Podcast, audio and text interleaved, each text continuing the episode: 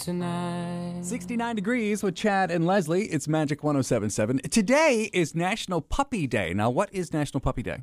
Well, first of all, in, in our lives, since you and I, I mean, I'm an empty nester and you don't have kids yet. So, really, our dogs are probably the closest thing we have to live in children. That is true. You see what I'm saying? Yeah. No, I got you.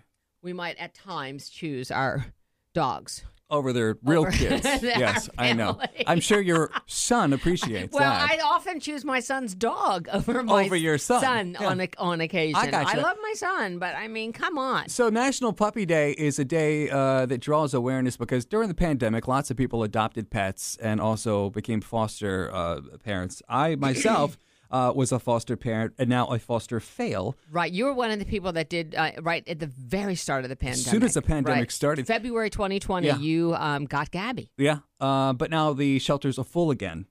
Right, a lot of people going back to work, they brought their dogs back. Yeah, and according to the Best Friends Animal Society, there are about 100,000 more dogs and cats in shelters now than there were this time last year. So today draws awareness. If you are thinking about getting a dog, go to a, a pet shelter, Right. rescue shelter, and, Right. and do as I did. Uh, maybe become a foster uh, failure and have yourself a dog.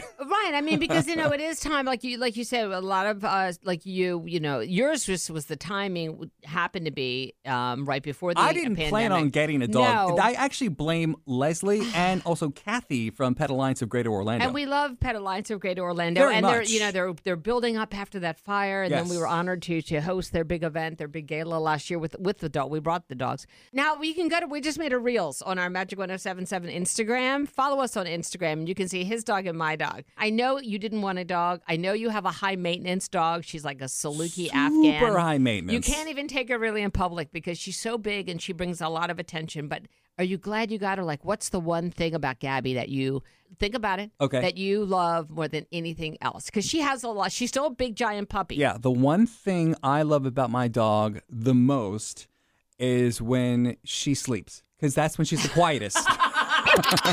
Chad and Leslie.